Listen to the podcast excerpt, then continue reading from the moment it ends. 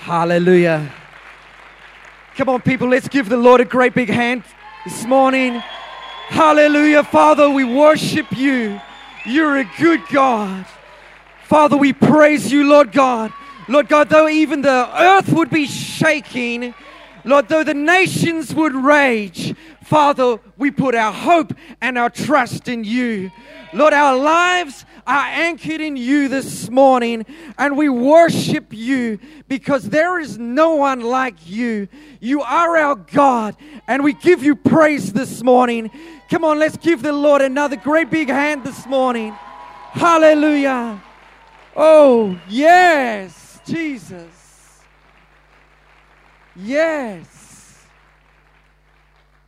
Thank you, Bay City. And uh, my word, we serve an awesome God. Do you know that we serve an incredible God?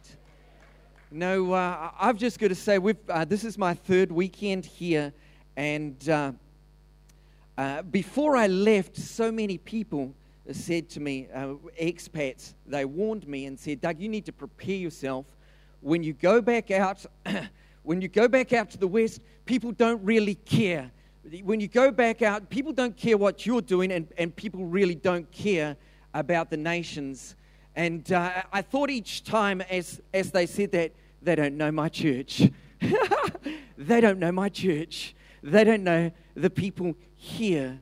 And uh, I've got to tell you that uh, you haven't disappointed me because every time I've spoken, every group that I've been with over the last three weeks, oh my word, what I needed to be prepared was for the outpouring of, uh, of love and uh, affirmation and uh, just incredible interest in, in the peoples of the earth and the peoples where we are.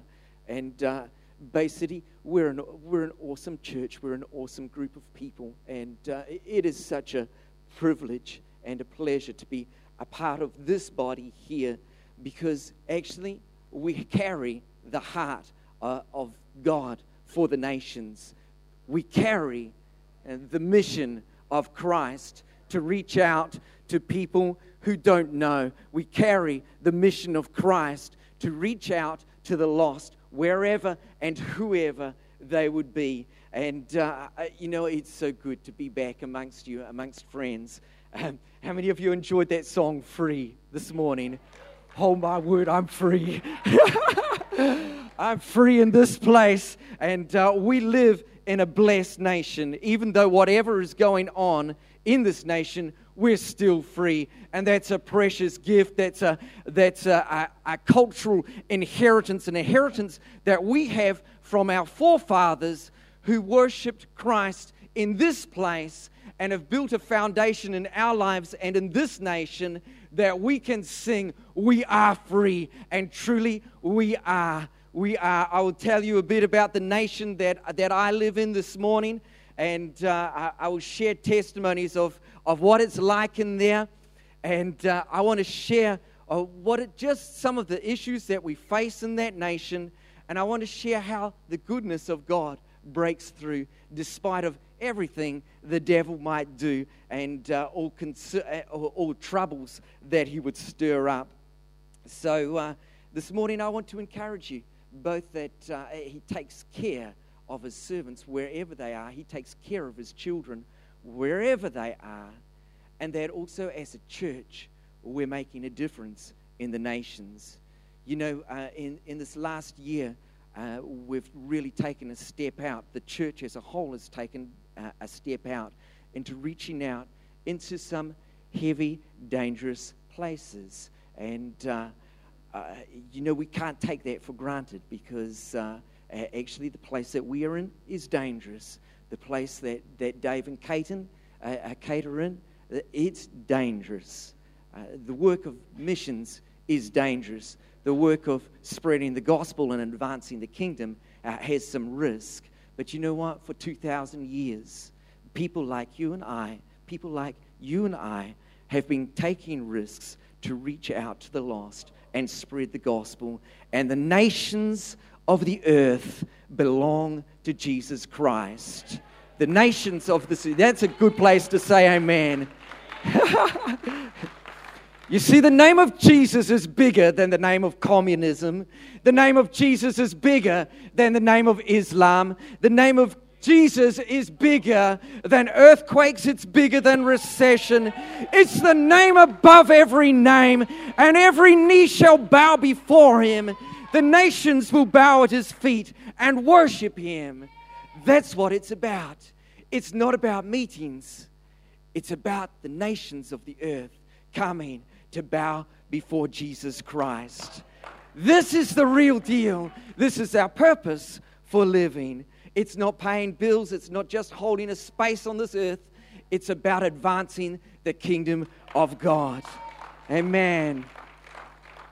So, one, one year ago, I stood here, and it was pretty much one year to uh, actually just this week uh, was our anniversary, one year anniversary in China.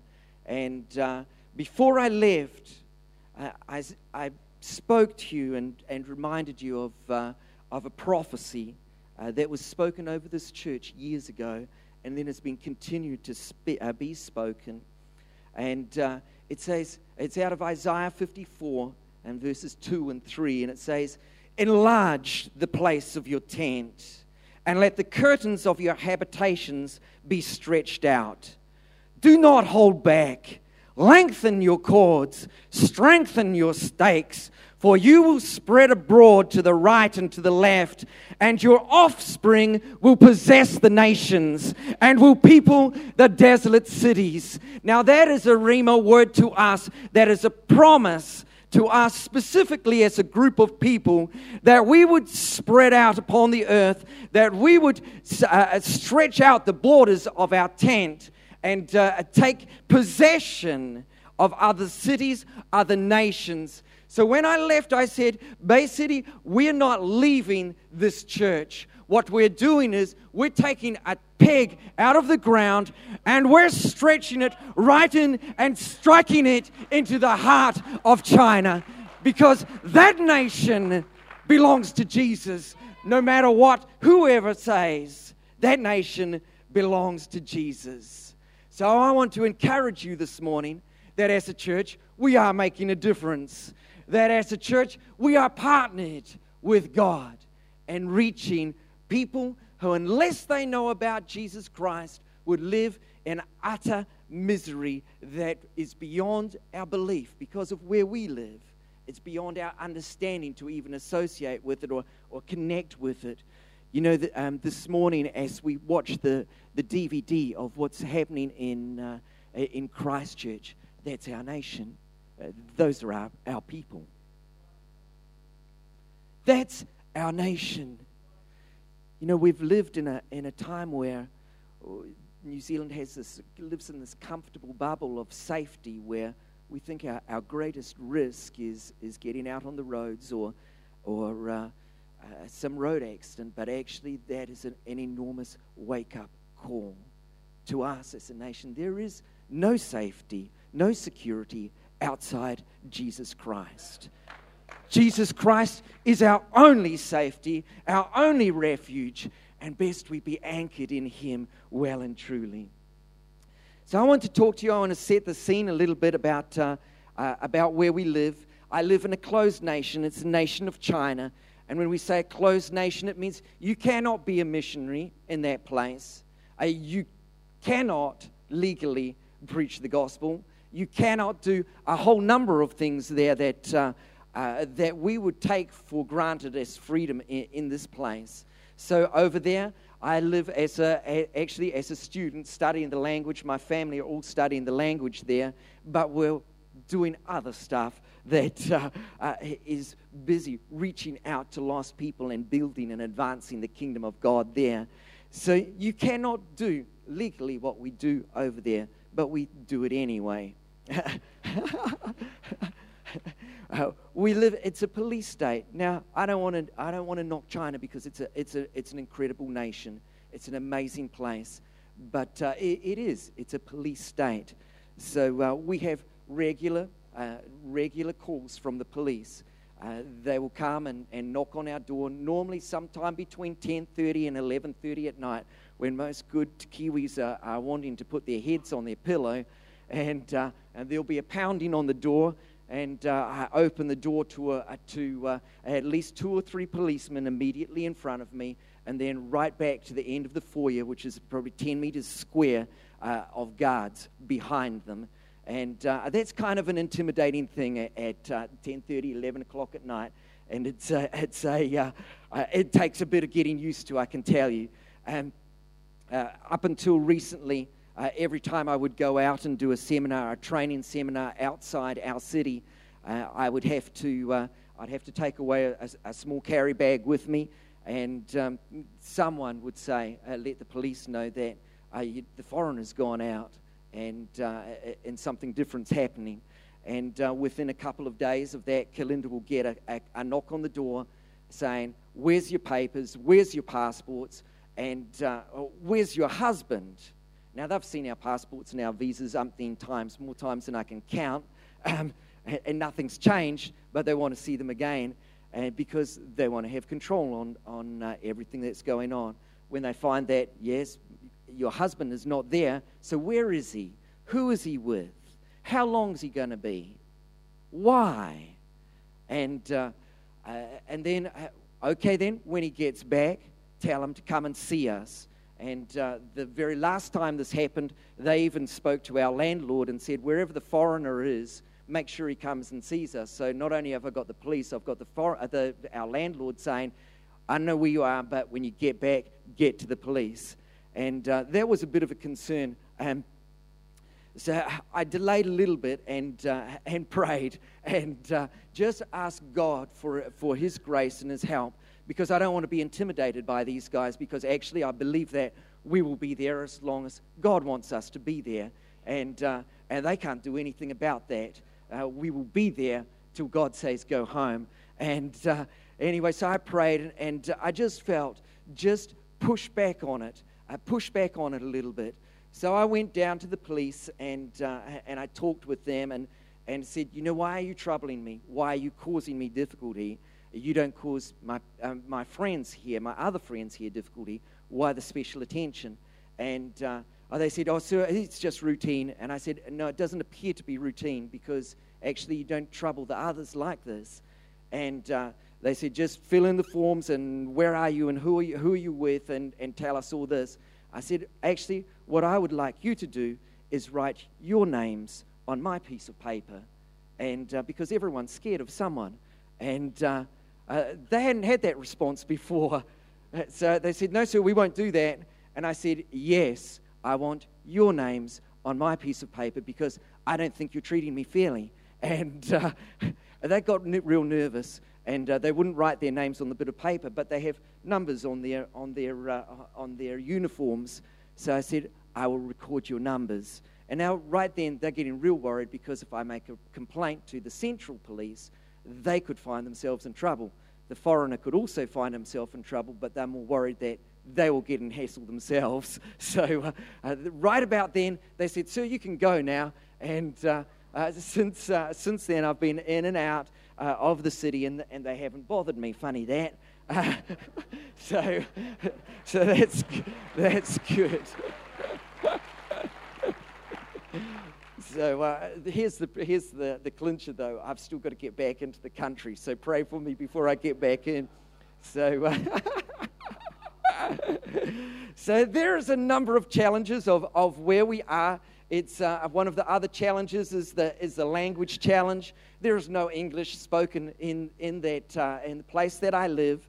And uh, uh so uh, when we left, we knew two words of, of Chinese, and that was uh, hello, ni hao, and, and, and thank you, which is xie xie.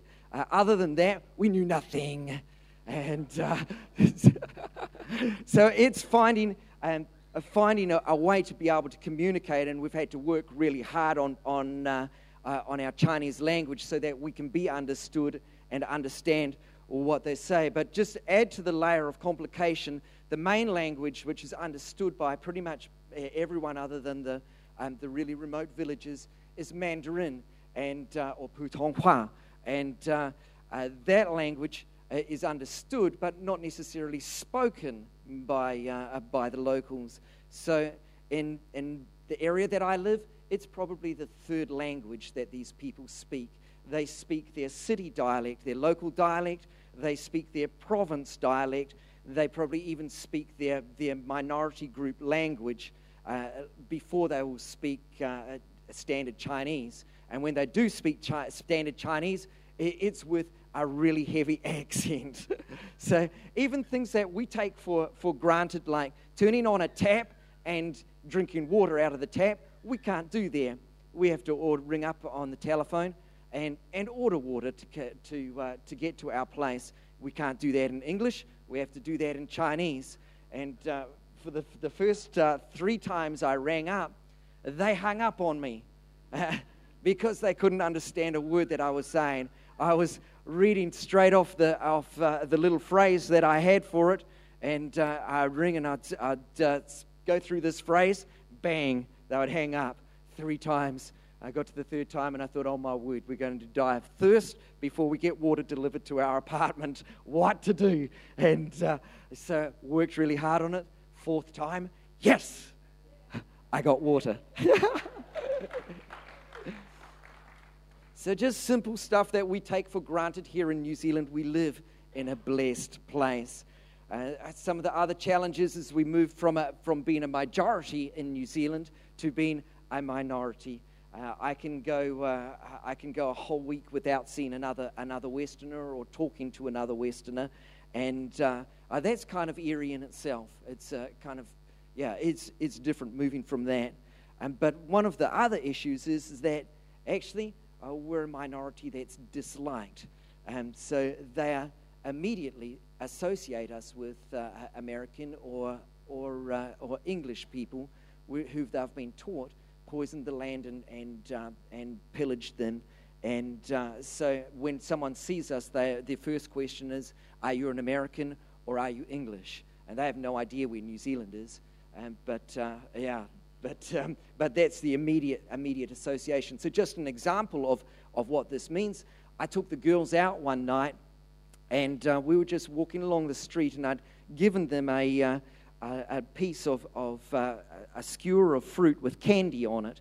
And, um, and uh, we were walking along the street. They love those things, and they, they, they, were just enjoying it. And I turned around at one point, and Elise had stopped, and her mouth was open, and she was just eyes wide open looking at this stick. And I said, Sweetheart, what's the story?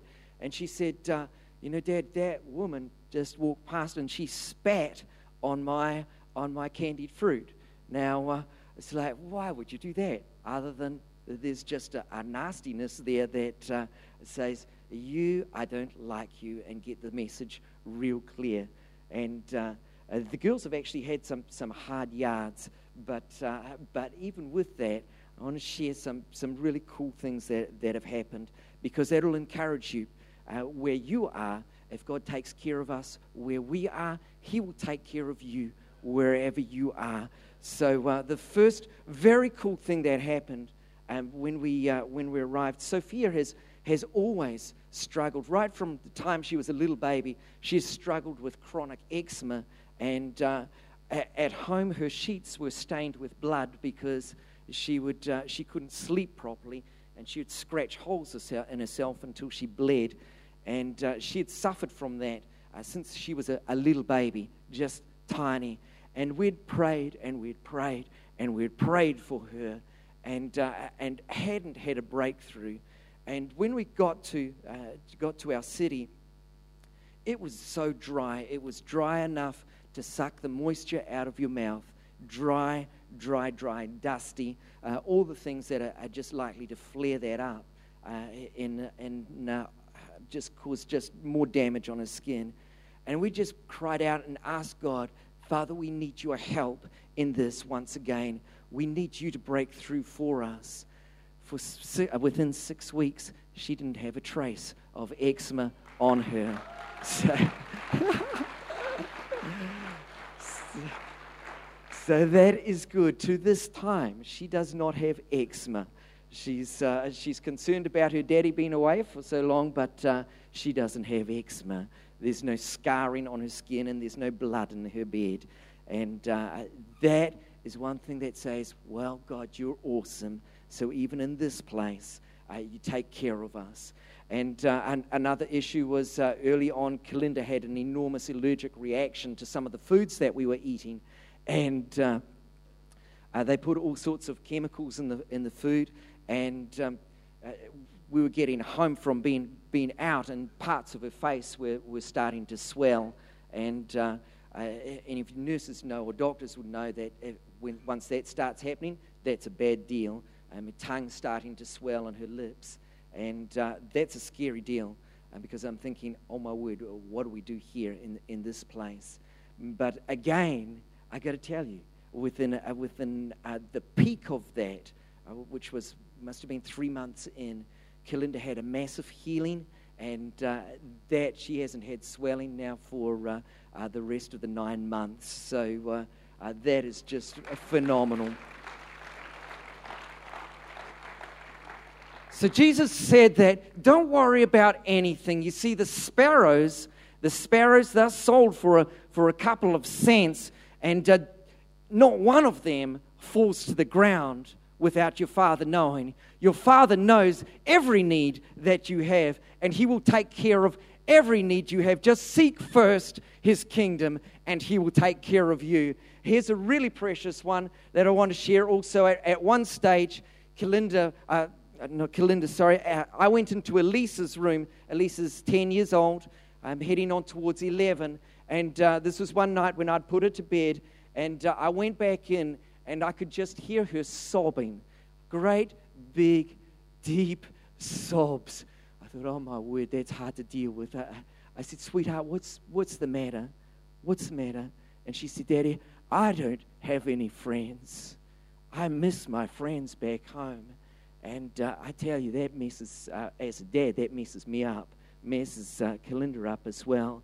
And uh, again, Kalinda and I just ask God, God, we need your help in this situation. And then within a week, I was down at the market and uh, talking to someone in the market. I turned around and there was a little Chinese girl right behind me. And uh, she said to me in word perfect English, Where do you live? she's Chinese, Chinese. Like, you don't hear any Chinese speak to you like this in the place where I am. And uh, I, I, said, I, Well, I live through there. But I said, Who taught you English? She said, My mummy taught me English. I thought, Okay. Maybe your mother studied abroad. And I said, uh, uh, Yeah, so I said, I live over there. And she said, I do too. Can I walk home with you? And uh, I thought, Yeah, okay, sure you can. And as we're walking home, she said to me, do you have any children? I said, I have three daughters. She said, Can I be their friends?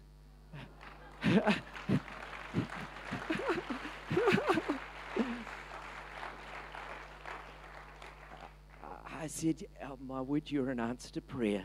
And uh, yeah, so God, even little things, little things, no matter what your need is, no matter how small it is, God will take care of your needs. That little girl has turned out to be a phenomenal friend uh, for, uh, for my, little, my little girl.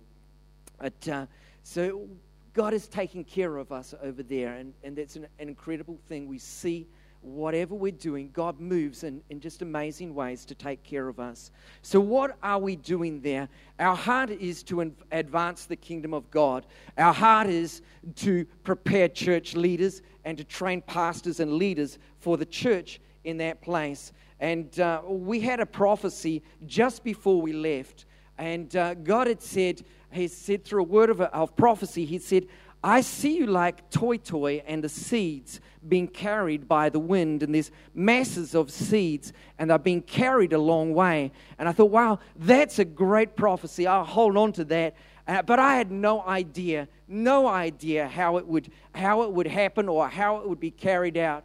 In fact, some of the things that I had planned actually disappeared in smoke when I got there, and uh, uh, but other things came up and were delivered to our plant that were just beyond what we could have asked or even dreamed of. So I preach in an underground underground Bible school. What does that mean?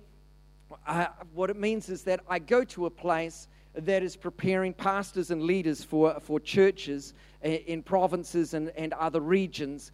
And uh, in that place, it's, uh, uh okay, uh, there was a map, but uh, I don't think we're going to get the map. But, uh, you know, in this place, I go, it's about two kilometers from where I live. I can't acknowledge anyone when I uh, on the way there. I can't stop for anyone. If I'm stopped for, for guards or by guards or anything, I've got to turn around, and that's the end of the day. So, uh, in this place uh, where, the, where the Bible school is, uh, I have to go fast through the barriers and just swing out to the side so that, uh, so that the guards don't stop me. They can't really be bothered, they've got other things to do. And um, I drive my motorbike into the apartment area and uh, I keep my helmet on because there is, uh, there's cameras in the lift. I, I have to keep my head down in the lift so that I'm not caught on the camera and stand up against the wall. I get off on another floor where the Bible school is not, walk up the remaining flights of stairs and into the, into the place where the students are. And now, the students, for them, uh, the biggest risk for me is that if I get caught, they're likely to throw me out. For them, it's a big problem if they're caught with me. They take a real risk. And uh, for them, they could be beaten, they could be imprisoned uh, for being caught with me. They can be interrogated for however long it takes for them to, uh, to crack and, and say something about one of the others or about me. And uh, so that's, that's a deal. If we're busted, I've got to say, I'm, uh, I, am teaching. I'll be, uh, because I'm speaking in English anyway, I'm teaching them English. So it's just, that's the way life is there. And uh, you have to be prepared for that and, and live with that and, and work with it anyway. Uh, it's hard to, hard to describe how much weight and, and pressure there is on you when you're in that environment until you actually step out of the country and it's like an enormous weight comes off you and you see your spring. And uh, oh my word, what's that? Uh, what that is, that is being able to breathe. what's that? That's freedom. Uh, what's that? oh my word, I, I can speak, uh, I, can, I can speak whatever I like, and I'm not going to be arrested or anything like that. That's, uh, so that's the sort of uh, thing that we, we live in. And I also preach beyond, uh, beyond the city into other places. And uh, we've seen some incredible places. One area that I preached in was right on the border of Myanmar and China, on the, on the southwestern border and uh, it's, an, it's a wild place. And there were a group of pastors there that had gathered in the mountains. They were doing incredible work, reaching out to, uh, to the hill tribes along the border of, of Myanmar and China. And they were great people. They were enthusiastic, but they hadn't been filled with the Holy Spirit. And uh, I said to uh, I said to the guy that I was with, I said, "Hey, are we going to pray for these uh, people to be filled with the Holy Spirit? Because I'm guessing most of them haven't been." And uh, he said, well, it sounds like a great idea, Doug, but I don't know how. And I said, I do. So, so I said, watch. And uh, I did what, uh, what we do here all the time as part of, of just what we do. That's our inheritance here. We're a spirit filled church, and uh, uh, that is living in it now. And uh, as I preached, the guy who was with me, he spoke some Hebrew and I was demonstrating just very simple stuff, speaking in tongues. And this guy, he was like, Doug, I can understand what you're saying. I said, What? He said, You're speaking in a dialect of Hebrew. I, I said, You what? He said, Yeah, this is what you're saying. Here's a direct interpretation of what you're saying. And I thought, Oh my word, because you know when you're praying, and I know when I'm praying in tongues, I have, a, I have a rough idea or a sense of what I'm praying for. And uh, this guy gave a word for word translation of what I was speaking in tongues that was like, oh my word. so that was, that was great. So these, these people got radically, messily, drunkenly filled with the Holy Spirit. They hadn't seen this before, and they were just like, oh my word, more. They, they had they were doing the right things, but they hadn't been empowered by the Spirit of God to do that work. And then they were just released into a, into a new lease of life and energy. I tell you, that does something for you. And uh, does something for me, does something for, uh, for, for uh, it does something for the heart of God when He sees people receive His precious gift. So, in another place in this Bible school, um, uh, another time, this was in the underground Bible school, we were training a group of minority pastors, and these are from uh, uh, yeah, the major race, majority races, the Hans, uh, Hanzu uh, Chinese people. Um, then there's multiple, multiple small races. And uh, at this time, I was training a group of, of pastors from a Miao tribe and, uh, and from people who are right up into the, the northwestern corner, which is a Muslim, Muslim territory. And Westerners, uh, it's a big risk for Westerners to go in there, but if they send us their students, then we're happy to train them and to send them back. Anyway, this was hard work. And I was thinking, after the second session with these guys, I was thinking, oh me, oh my, this is, uh, this is really tough. And at the end of the second session, I thought, okay, God, let's just, I need you here, breakthrough on this and, and, and do something. I said, I want you to all stand up. And I just want you to, uh, don't worry about the, about the waiguoren, uh, that's me, uh, the foreigner. Uh, I just want you to, to just lift up your heart towards the Lord and just worship Him. And as they did that, I thought I'll just go around. I got their eyes closed and just worshiping God just quietly. I laid hands on the toughest nut in there, just a really hard, hard nut, hard nut woman.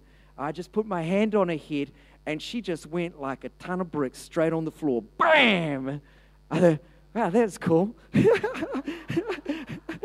you needed that. You really needed that. Next one. Bam! The same thing. By this stage, the, the, the others can, can uh, hear the thumps on the floor and they're wondering what's going on. They've got their eyes open looking at this and just next one after the next one after the next one is just going down. And I'm thinking, wow, this is good, God. This is so good.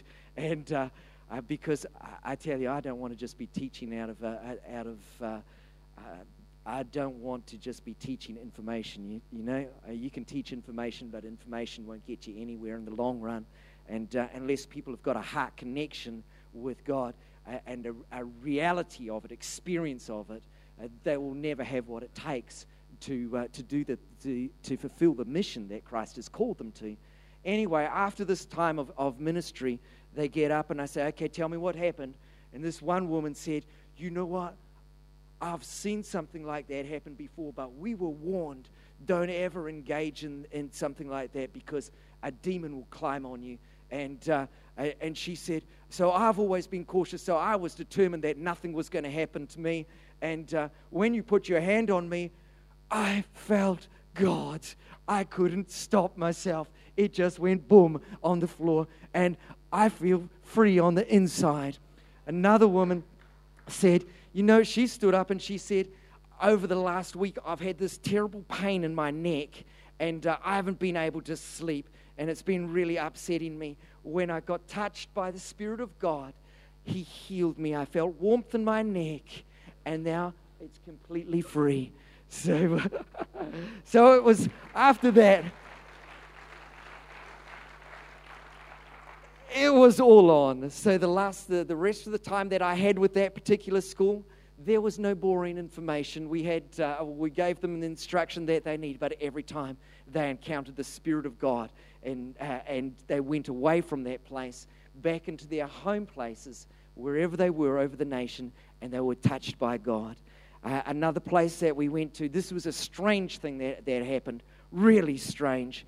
Um, we were in a, in a place in the, in the uh, far north of, uh, of our province, beautiful city, and we were in a, again in an underground training area. There's buildings all around us in a valley, no natural wind at all. And when I led these people again to receive the Holy Spirit, they've got their arms up and just saying, Jesus, fill me with your Holy Spirit.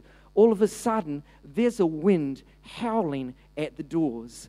There's a wind howling around the room. The guy that's with me, he's going, Doug, do you hear that? Do you hear that? He's got tears streaming down his face. This is a Westerner guy that I was with me. And uh, I say, Yeah, I hear that. And it's like all the hairs on the back of my neck were, were standing up because this is Acts 2 stuff. Why does God do something like that? Because He wants them to be and to encounter the reality. Jesus didn't die to give us religion. He didn't die to give us dead information. He died to make us sons and children of the living God, that we would live in a real relationship with Him. And He does that again and again. In that time, too, there were spontaneous healings where people would report afterwards, oh my word, that uh, backs had been, had been tweaked back into place. Just crazy stuff that I hadn't prayed for them in particular for anything like that. It just happened while they were being filled with the Holy Spirit. They didn't forget that. And uh, so just great stuff happening. Uh, one of the other things that's happened, which was just turned up uh, out of the blue, was, uh, was an incredible deal with Kalinda. I've got to move quick on this. I've just seen the, seen the time. Um, Kalinda, Kalinda, years ago, 14 years ago, before Kalinda and I went to Bible school in, in Singapore, we stood at the front of the church and we were just telling the church what we were doing over the next year and, uh, and how we were going to Singapore for Bible school. And Kalinda, I handed the microphone over to her, and Kalinda said, Yeah, and I've got a real heart for, for child prostitutes, and I just really want to see them healed and set free. And I'm standing alongside her thinking, Girl, you didn't tell me about that. Why didn't you tell me before now? Anyway, she's held that dream for, for 14 years. And uh, when we got over there again, this was something that just happened as a, as a divine appointment where uh, we were uh, arranged to meet with some other people. The woman who picked us up was, a, was a, connected through a connection of Andrew Mason's back in, in the States. And uh, uh, this was uh, this woman picked us up, and, and she was, she, to be honest, she was a bit ticked because it put her out. And, uh, but she grilled us. She asked us a whole lot of questions. Who are you? What do you do? And, and why are you here? And how long are you here? And, and we're kind of, well, okay. So uh, uh, anyway, after that meeting, she, she came to us and said, I want you to come to my house and meet my husband. And he did the same thing and said, well, who are you? What are you doing? here? how long are you going to be here? And then at the end of that, I guess we'd answered to their satisfaction. She said, Lisa said, uh, she said, you know what? I work with child prostitutes and uh, we have a shelter here uh, in the city. And uh, uh, I've been working with them for the last seven years, but right now I'm in a real spot of bother. Uh, I'm going back to, uh, to Europe for three months, and I need someone to take care of these girls. And it's not anyone that I'm looking for, it's someone with uh, with counseling skills. It's someone who is, uh, is a committed minister of the Spirit. It's someone uh, who's, who's has practice of working with sexually abused people. And uh, all of that, Kalinda's been, uh, her entire adult life has been working around those areas. And uh, uh so uh, she said, You know what? you, you are an answer to prayer. And Kalinda said, Well, I've just got off the plane.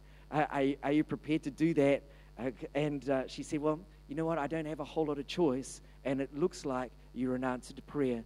And uh, would you come in tomorrow and, and meet with the girls and, and see how it goes? Well, that was the beginning of Kalinda's work uh, with uh, girls who'd come out of prostitution. They'd been trafficked into prostitution uh, in, in, that place. And uh, so many of them are just teenagers. Um, Bill visited the, Bill and Glenda visited the place when they were there. And Bill came back messy because he said, Doug, they're, they're just kids. They're just children. And uh, they are. Most of them are, are, only in their teens. The youngest girl in the shelter is 12 years old. And uh, she was just taken in just a, a week before. Uh, they're trafficked into the, into the sex industry. They don't volunteer to be prostitutes. Uh, they're sold by their parents or they're kidnapped. And uh, yeah, so uh, you know what? Just because of time, I just ask if, if we could show. I've got a short video clip from Kalinda just talking about that. So, uh, and you can see Kalinda. If we could just play that, guys. Thanks, Sergeant.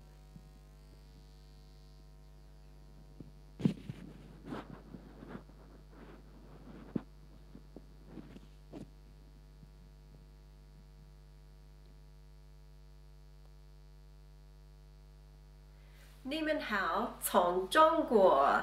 Hi Bay City, it's great to be able to say hello to you from our very own apartment here in China. I just so wanted to share with you uh, the things God's been doing since I arrived here. God has faithfully opened an amazing door for ministry for me to be able to serve Him in this place. before I left the Hawke's Bay, he spoke to me that very last week out of Isaiah 45, verse 3. He said, I will give you the treasures of darkness and the hoards in secret places, that you may know that it is I, the Lord, the God of Israel, who call you by name. Wow, I had no idea just what the treasures of darkness and who the hoards and secret places would be, but I had a huge excitement in my spirit. I had for many, many years had a longing in my heart to work in the underground world of prostitution, to see these young women uh, held often against their will, rescued from this awful, awful sexual abuse. So within such a short time, God flung this door wide open. So, in a very short space of time, I found myself responsible for the healing and restoration of all the young women that were being rescued out of the sex industry here. You know, for me, this work is so special because most of the girls here, they've been either tricked or sold and then trafficked into the sex industry. They're taken from absolute poverty in the remote villages uh, in this in this region and beyond, and then they're trafficked into the city for the purpose of prostitution. It's not easy for these girls. They arrive not knowing what's ahead of them. They're frightened. They're held against their will. Their virginity is sold to the highest bidder. They're systematically raped and beaten for as long as it takes for their will to be broken on the inside, for them to give up and to say, I guess prostitution is all life has to offer me now. Most of them are just teenagers. A number of years ago, the average age was around 18 to 24 but now many, many, many 14 to 15, 16 year olds are being trafficked for the purpose of prostitution. The best part though is Jesus brings a hope that no one else can give these girls. Isaiah 51 3 says, He will comfort her waste places, and her wilderness he will make like Eden twice a week, uh, groups of Eden volunteers like myself, we go out into the streets. We physically put ourselves in the red light districts to reach out to everyone involved in this industry. We ask God before we go, who do you want us to speak to? Every week is like a fantastic treasure hunt where He'll say to one of us, you know, there'll be a young woman in a yellow jacket or someone wearing a pink skirt or he'll show us the face of someone we know we need to reach. And that night faithfully as we go out he always brings just that person along. He'll give us words of knowledge things that we can speak into their lives. It's just a fantastic opportunity. And as they get themselves ready we notice if they're sick we notice the ones who are hurt or injured, who've been beaten by their bosses. We ask about their families and just take a personal interest in their lives. More than anything else, though, we offer them choice. We tell them they can choose freedom. We offer them somewhere to live. Uh, we offer them work, meaningful work, where they can come and create jewellery in our workshop. Jewellery that's sent around the world to bless other people.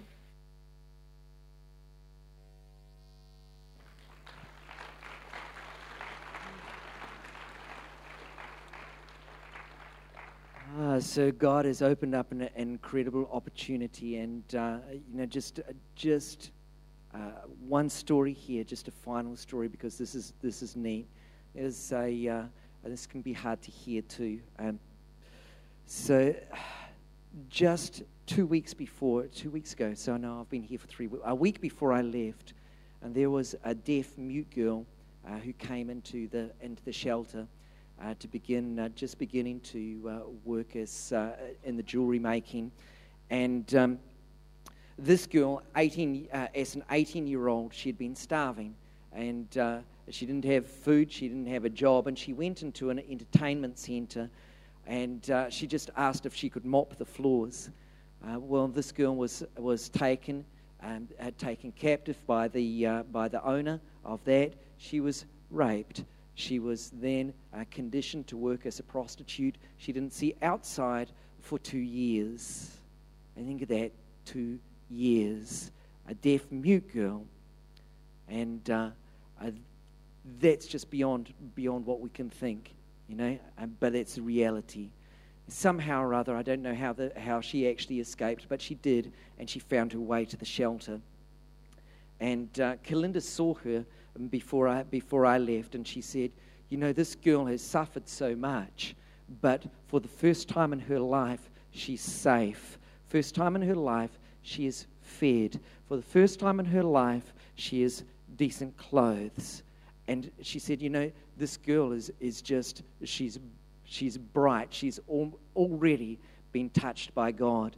And uh, anyway, uh, Kalinda sent me an email just, uh, just a while back saying that one of the team had prayed for this girl. She'd had a massive deliverance and, and vomited a whole lot of nasty stuff up.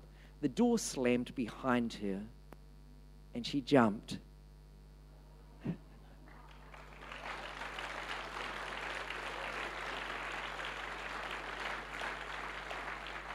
Come on, let's give God some praise. Hallelujah. Father, we love you so much. Lord God, you're awesome. We bless you, Lord God. Father, you're so good. We worship you. Thank you, Suze and team. You know, it's so good to be with you people and uh, to know that I want to encourage you, Bay City. Uh, we're an incredible people, you know, because church is more than a building. It isn't a building, it, it's a people.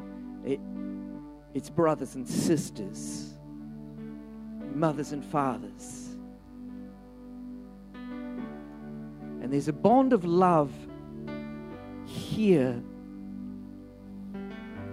that is touching some of the deepest and darkest places on this earth. We hear about Susan Seeger in Africa. She'll be the only hope that those kids have, those orphans have. And the hope really isn't Susan, it's Jesus Christ and a daughter of God who's willing to put herself in that position.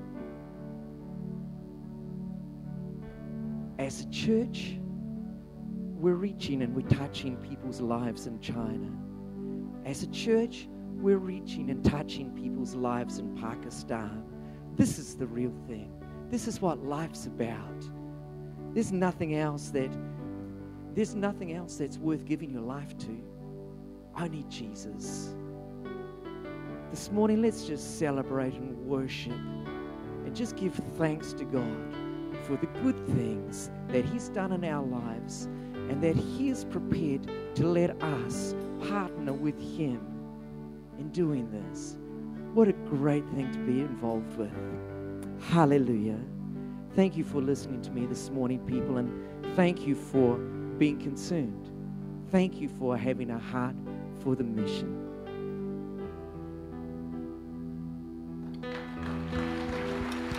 Praise the Lord. Thank you, Doug.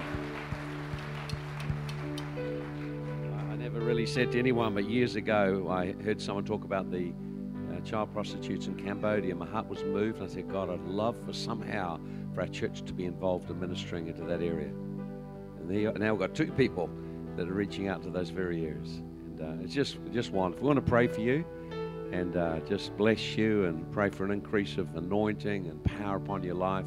It's very touching to see what God is doing and see connection. When you go, we go with you. Amen. And uh, church, you'll have a little brochure, one of these, just uh, nearby. And uh, some of you have already made commitment to support Doug Kalinda. Uh, I encourage you to pray and have a think about sowing, investing, just even a small amount regularly, $5 a week or something like that. And uh, what you just don't know how much that little bit is going to do to touch the lives of so many. You may want to just contribute something and just make an, a, just a gift, a one off gift. Don't let your heart harden. This is our family doing something that's significant. Don't just shut your heart down because of some other concern that's, that's so small. Let's just open our heart to what God says and contribute, and however God shows you. You may not have money, but you look at those jewelry there and you say, Man, I, I could sell that off easily to a whole group of people. Why don't you just say, I could do that? I got friends and I got a gift and I could sell them all off. There's always a way, there's always something we can do. So we don't want to just do nothing. And uh, I just was touched today. Just.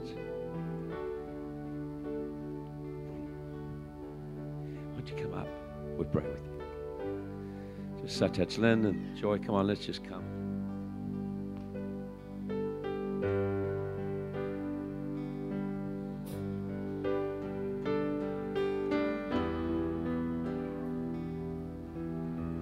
Thank you, Lord. Well, you're a son of the house and carrying the gospel into the nations. You're one of our sons, and we're proud of you. I'm proud of you. Proud of you and proud of Kalinda. It's a great work you're doing. Giving your lives. No one knows all the price. Just being alone there and having no one. Every, every, every week we can come and just worship God openly, but for you it's not like that. But you're carrying hope. Father, we just thank you for Doug and Kalinda and the children today. As we lay hands upon Doug, we freshly mandate and commission him. May your mighty power rest upon him. May the doors open in abundance into the underground church. Lord, give him great capacity to hear the different tones of the language. Father, I just pray you'll increase his ability to learn that language, to learn it, to, re, to be able to flow in it, to speak it, to understand it. Give him an ear to hear. Father, supernaturally quicken the process of learning the language. Lord, I, I know it could take many years normally, but you can hasten that. You can make it quicker. And so today, we're asking you accelerate the learning process in him that Lord, he'll just be amazed how quickly he can pick up the tones and speak the tones and, and flow in that language. We Pray, Lord, that there'll be favor come around the ministry of Kalinda to the young child prostitutes, that from not only this place but other places, people's heart will be moved to help. Father, we release your mighty power. We release into Doug Kalinda a river of hope to those who have none. Father, let the mighty power of the gospel come through in signs and wonders. Give them wisdom, give them supernatural protection, assign angels around them to blind the eyes of authorities to all they do so they just remain invisible, out of sight, and continue to work, as Graham and Jess did, touching the lives of people in that great nation. Father, today as we lay hands, we release your power, anointing, and authority. I ask, Lord, for Doug that he would begin to experience the realm of creative miracles, that organs would be created, that he would begin to see a whole new dimension of power operating and a great ability to disciple those who are in that nation. Jesus' mighty name. Doug, as you um, spoke of Isaiah 54 before, I saw just very, very quickly, I saw great increase in multiplication. I saw stakes going down in provinces. I saw stakes going down in streets. I, see, I saw stakes going down in cities. And I just say you're called to the desolate cities. You're called to those waste places. You're called. But if, as those stakes go down, sometimes I saw blood on those stakes spurt out. And it speaks of sacrifice. And you're in a place of sacrifice. You, you, as you put those stakes down, just, just immense love and sacrifice of love comes with it And we just we just pray for your protection here today. We thank you for those stakes that are going down. We thank you that deep into China, those stakes are going down. And we're part of that. We're part of that, Doug. We're part of that. We're with you. We embrace you as you go out tomorrow. We embrace you with love as you go back to Kalinda. Take our love with you. Take our love with you. And embrace her and embrace your children. And stretch those tent pegs in Jesus' name.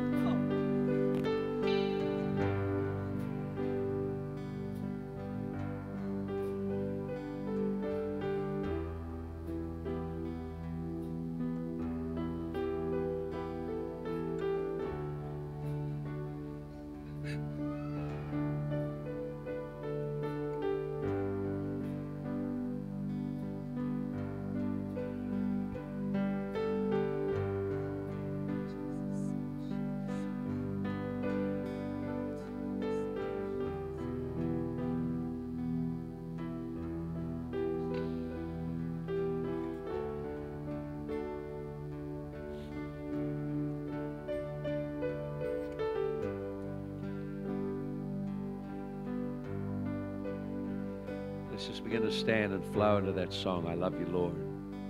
No, here we're here because someone was sent to us. What a great privilege we can send people into nations, not just to come and go, but to stay.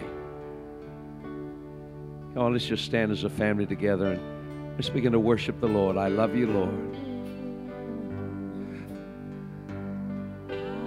Love you,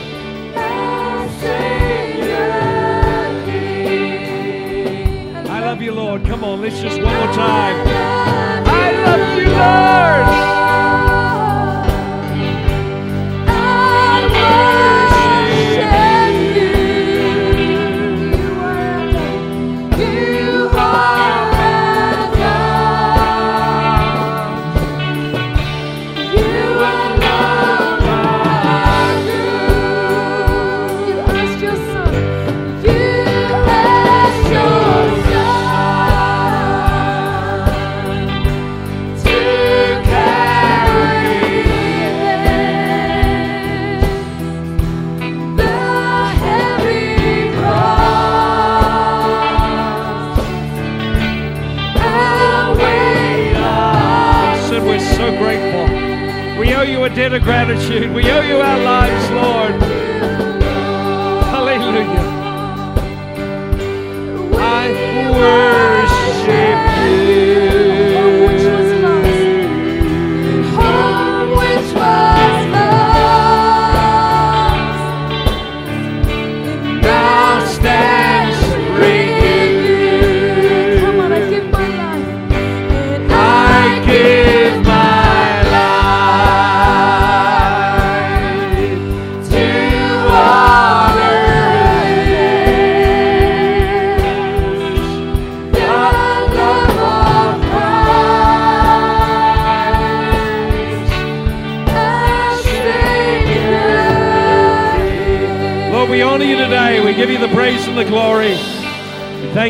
another. Praise the Lord. Thank you for just uh, being with us today. Come along tonight. Doug will be sharing again, ministering again. And uh, Doug, we love you. Just so proud what God's doing through you and great work you're doing. And uh, just been too short. Time's been too short, gone too quick. But uh, we just, our hearts go with you as you go out tomorrow. Our love to Kalinda and. And just don't forget, just take one of those green forms. Just have a think. What could I do? How could I be a part? Even a little, you know. Don't say just I can't do anything. Just say I can do something. And God will sanctify it, make it go further than I'd ever imagine. Amen. God bless. Give someone a hug, and we'll see you tonight.